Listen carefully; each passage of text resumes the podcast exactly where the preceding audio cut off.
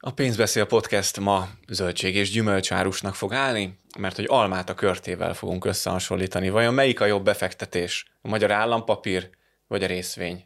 Kezdünk. Bármilyen kijelentés, információ a beszélgető felek személyes véleményét tükrözi, ami nem minősül ajánlatnak és befektetési tanácsnak, így nem alkalmas befektetési döntés meghozatalára. Pénzbeszél Podcast, Kis Balázs, Horváth Attila és Magyar Zoltán in the House. Ez egy olyan adás lesz, amiben megpróbálunk két egyébként teljesen más természetű értékpapírt gorcső alá venni, hogy ilyen klisés szavakat használjak, mert hogy nagyon nehéz összehasonlítani, de mégis az látszik a tapasztalatainkból, hogy az ügyfelekben ez a kettős érzet, hogy akkor melyik irányba tendáljanak, amikor befektetési döntést kelljen hozni, abban szükség lehet némi segítségnyújtásra, és azt érzem, meg talán itt erről beszéltünk is Attiláékkal, hogy nagyon sokan most ennek az állampapír, 16%-os állampapír ígéretnek olyan mértékben a hatása alá kerültek, hogy sokszor érezni az all-in, vagyis a mindent ebbe fektetek be mentalitást, és ezt szeretnénk árnyalni.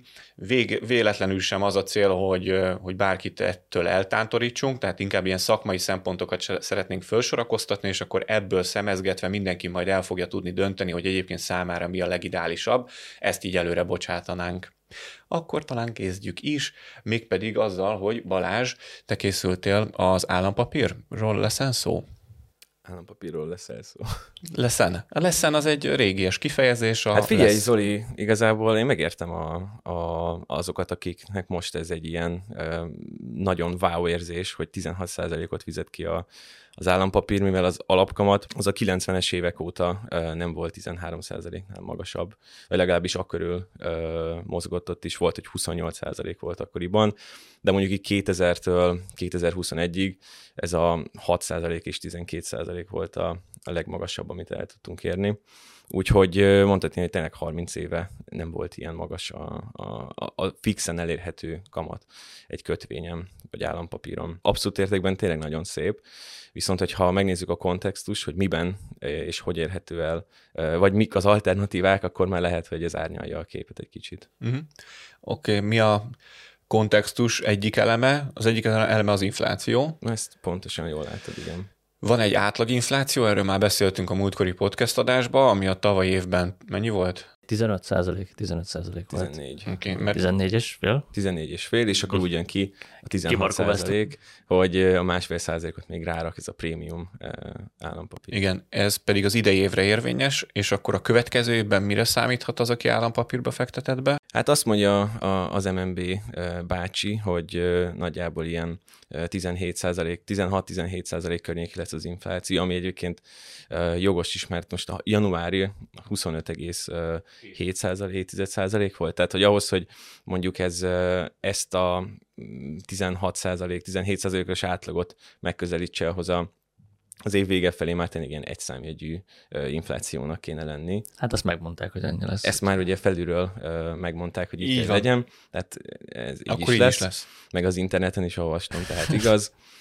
Úgyhogy ha azt nézzük, akkor és ilyen, ilyen ütemmel számolok, akkor a következő két évben ez tényleg egy ilyen szép abszolút értékű hozam, amit el lehet érni. Ja, befejezve a gondolatmenetet, nagyjából ilyen 18 százalék az, amit valószínűleg el lehet majd érni 2025 februárjában is ezzel az állampapírral.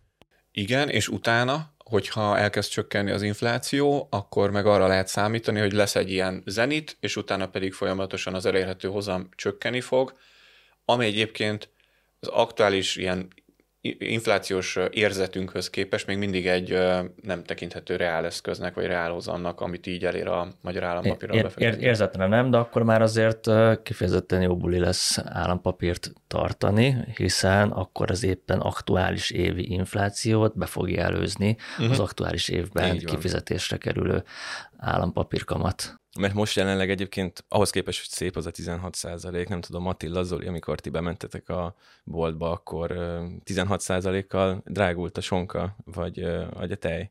Mondjuk a tej az pont rossz, de a nem ásapos tej például. Igen, az, amelyiket nem fizettem ki.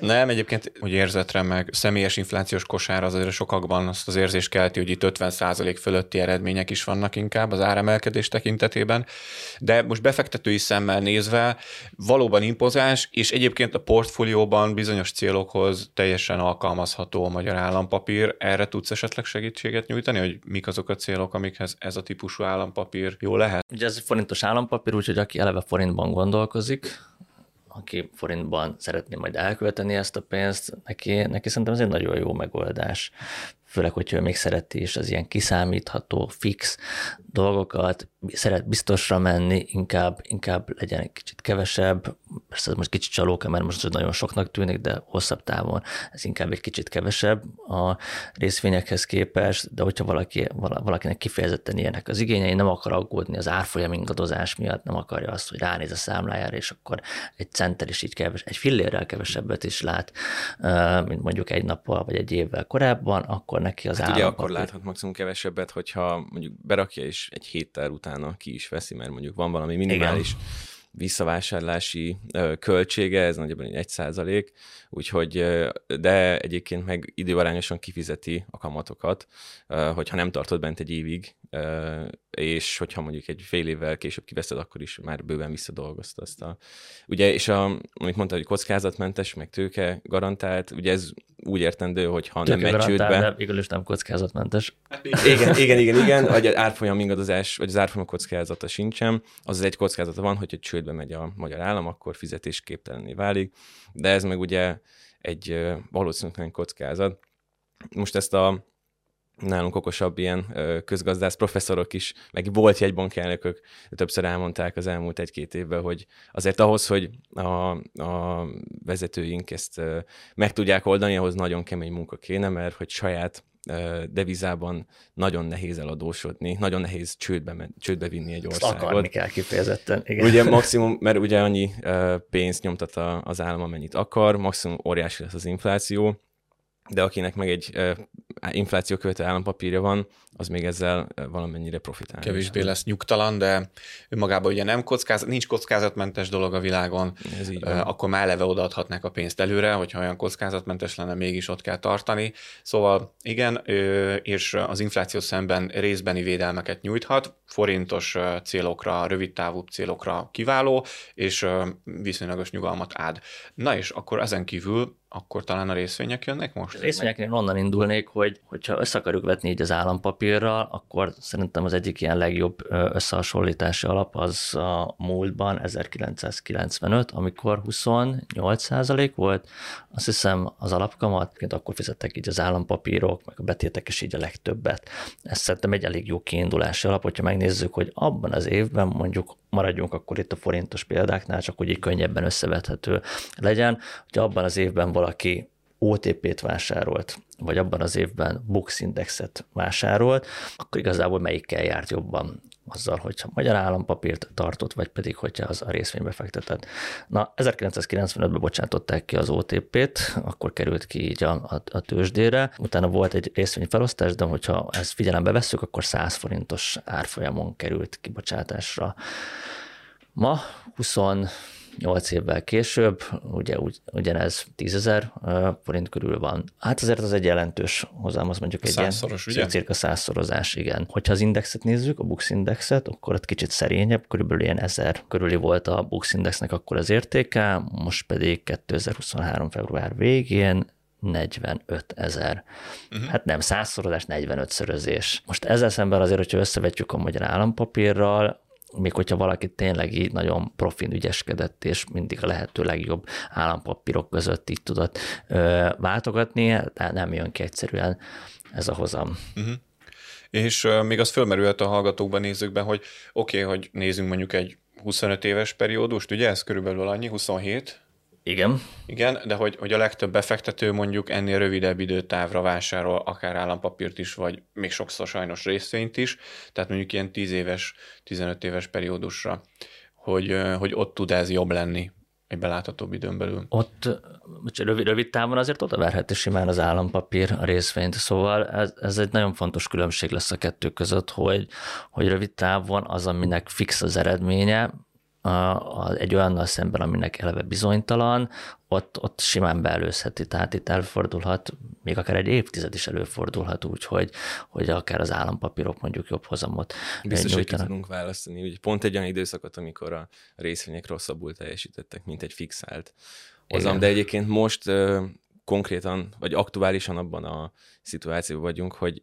2022 volt a legrosszabb éve a tőkepi, vagy így a, részvénypiacoknak a 2008-as világválság óta. Igen, meg ugye történelemben sem volt sok hasonlóan gyatra, igen. Ez a 60-40 felosztású részvény-kötvény portfóliónak az egyik legrosszabb éve volt ez a tavalyi.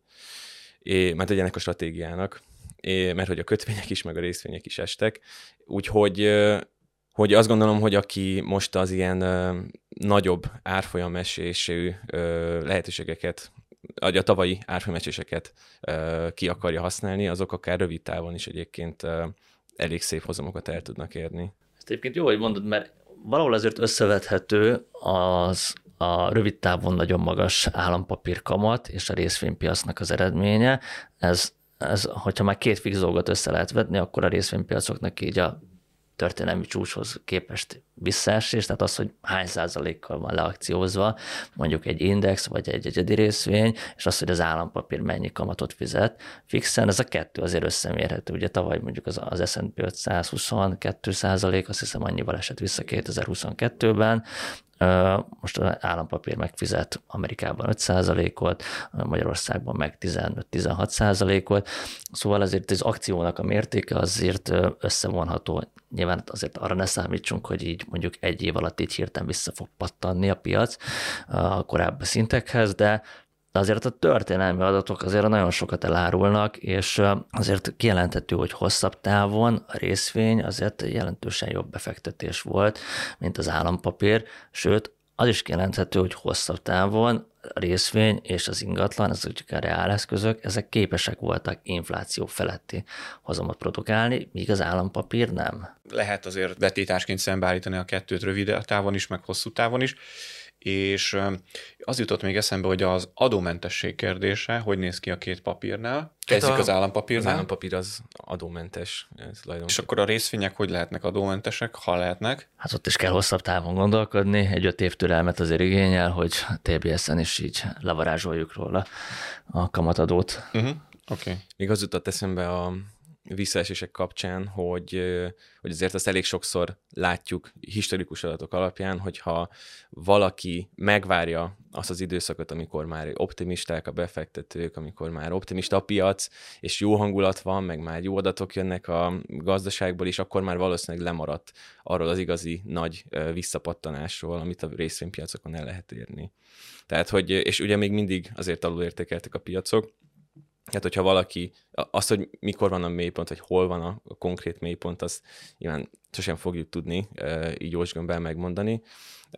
Ezért benne van az, hogy még ha valaki kicsit hamarabb száll be, akkor esnek a, a részvények, a, vagy esnek az árfolyamok az alatt, amíg ő tartja azt, de viszont ő fixen a tartással el fogja tudni érni azt a fajta visszapattanást, hogyha majd valamennyire jobb lesz a hangulat. Azt már nem tudjuk tényleg, hogy mennyi ideig maradhat mínuszban így a piac, meg mennyi ideig húzhathat el egy válság, egy recesszió, de azért, de azért a valószínűségünket, valószínűségeket azért a saját oldalunkra tudjuk állítani, és ezt érdemes is megtenni. Amikor, amikor ennyire hosszú ideje tart egy válság. Uh, ugye itt már konkrétan az, hogy egy medvepiac álljon be az S&P-be, az már lassan egy éve tart, de ugye a visszaesés az meg még ugye ennél korábban indult. Uh, ez azért nagyon ritka hogy ennyire elhúzódjon, és amikor ilyen hosszú ideig elhúzódik, akkor az azt jelenti, hogy már nagyon-nagyon közel vagyunk ahhoz, hogy, hogy meginduljon egy emelkedés, az is lehet, hogy már októberben ez, ez megvolt. Ezek mind növelik a valószínűségét igazából a befektetőknek. Csak még itt a rövid táv, hosszú táv kapcsán az van egy ilyen kimutatás, hogy a statisztika, hogy az S&P 500-nál a mélypont utáni, a mélypontot követő egy évben, vagy 12 hónapban milyen eredmények születtek, és mondjuk itt a 2008-as gazdasági világválság után 72%-ot ért el, 2020-as Covid pánik után szintén 77%-ot, de átlagban egyébként az elmúlt 70-80 évben 47,5% volt, amit a mélypont utáni egy évet követően el tudott érni. Az több, mint az állampapír. A picit több. Ugye dollárban ráadásul. Jaj, ezen a, igen, ez a közepesen Ebben már bele sem deviza, a dollár. Igen, az, az nagyon jó, hogy ezt mondod, meg még azt, hát az időzítés tehát az fontos, és akkor a részvénybefektetés kiknek lehet jó, mert beszéltünk az állampapírról is. Aki hosszú távon gondolkodik, kezdjük ezzel, ez, ez, ez lesz a legfontosabb, aki bírja a kockázatot, ez alatt azt értjük, hogy bírja azt, hogy a számlájának az egyenleg az, az változik akár naponta. Így van, Mehet dinamikusan, és igen, igen, igen, tehát ott azért előfordulhat az, hogy egyik hónapról a másikra ez, és akkor mínusz 10-20, vagy akár 30 százalékkal kevesebbet ér. Hát nyilván ezt, ezt kell tudni kezelni. Akkor tudjuk most már, hogy kinek jó a részvény, kinek jó az állampapír. Ha valaki úgy érzi, hogy akár mind a kettővel elindulna, akkor nekik mit lehet tenni javaslatként, hogyan kezdjék ezt el? Én azt javaslom, hogy állampapírt egyébként szerintem az állam kincstáron keresztül vásárolnak, és ne pedig valami kereskedelmi bankon keresztül. Nyilván szerintem mindenkinél így más a kondi, kondíciós lista, de az a legolcsóbb, meg legtisztább, hogyha az államkincstáron keresztül. És könnyű nyitni, ügyfélkapon keresztül is lehet akár így uh, regisztrálni egy ilyen uh, accountot, úgyhogy én, én azt tudom javasolni. Oké, okay, webkincstár, államkincstár, díjmentes számlanyítás, ott érdemes a, a frissen kibocsátottakat, de a másodpiacról vásárolható állampapírok, azok ö, akár rajtunk keresztül is elérhetőek, amiket ott nem lehet az államkincstárban megvenni. Ez nagyon fontos. Azon még egy izgalmas hozamkilátások lehetnek. De, de van már... egy külön adásunk, úgyhogy... Hát meg el lehet jönni hozzánk kell. konzultációra, és akkor majd személyesen akár azt is. tálaljuk a különféle aktualitásokat. aktualitásokat másodpiacról. Igen, akkor megvan ez, hogy állampapír hogy lehet elindulni, és akkor, hogyha részvény, ott mit érdemes, vagy eljönni konzultációra, az az egyik, de, de a másik pedig az, hogy hát először majd azt kell végig gondolni a kedves befektetőnek, hogy mi, mi is az a kockázatvállalás, amit ő, amit ő hajlandó így bevállalni, mert hogy ennek a két eszköznek a kombinációját az, az fogja megadni, az, hogy hogyan adagoljuk a, az állampapírt vagy a részvényt így hozzá, ahhoz, ahhoz először egy ilyen kis önvizsgálatot azért érdemes tartani, mm. és akkor ennek fényében dönteni erről. Oké. Okay. Még az árnyalja egy kicsit a dolgokat, hogy azért az ügyfeleimen is látom, meg akár így a baráti körömben is, hogy hosszú távon félrerakott pénzre leginkább értékelő devizában szeretnek gondolni az emberek. É, mostanában már az elmúlt évek inflációja, meg euróforint kurzusa miatt, és hogy ha már euróban nézzük, akár a magyar állampapírt, ami az államkincstáron is elérhető, akkor ugye nem 16% hanem nagyjából 8% volt most a januári infláció euróban. Igen. Tehát, hogy ha már azt nézzük, hogy ott sokkal abszolút értékben kevesebb hozam elérhető, akkor már azért sokkal könnyebb át, áttérni magasabb hozam érdekében értékelő devizában a tőkepiacra. Oké, okay, tehát lehet kombinálni a devizákat, tekintve, hogy magyar állampapír zömmel forintban érhető a részvénybefektetések dollárban, és egyébként euróban is. Meg kell határozni a befektetőnek azt, hogy mégis mik a céljai, amikhez ezek az eszközök rendelhetőek. Egyébként, ha valaki eljön hozzánk a konzultációra, akkor azt tapasztalja, hogy egyrészt költség és kötelezettségmentesen zajlik ez.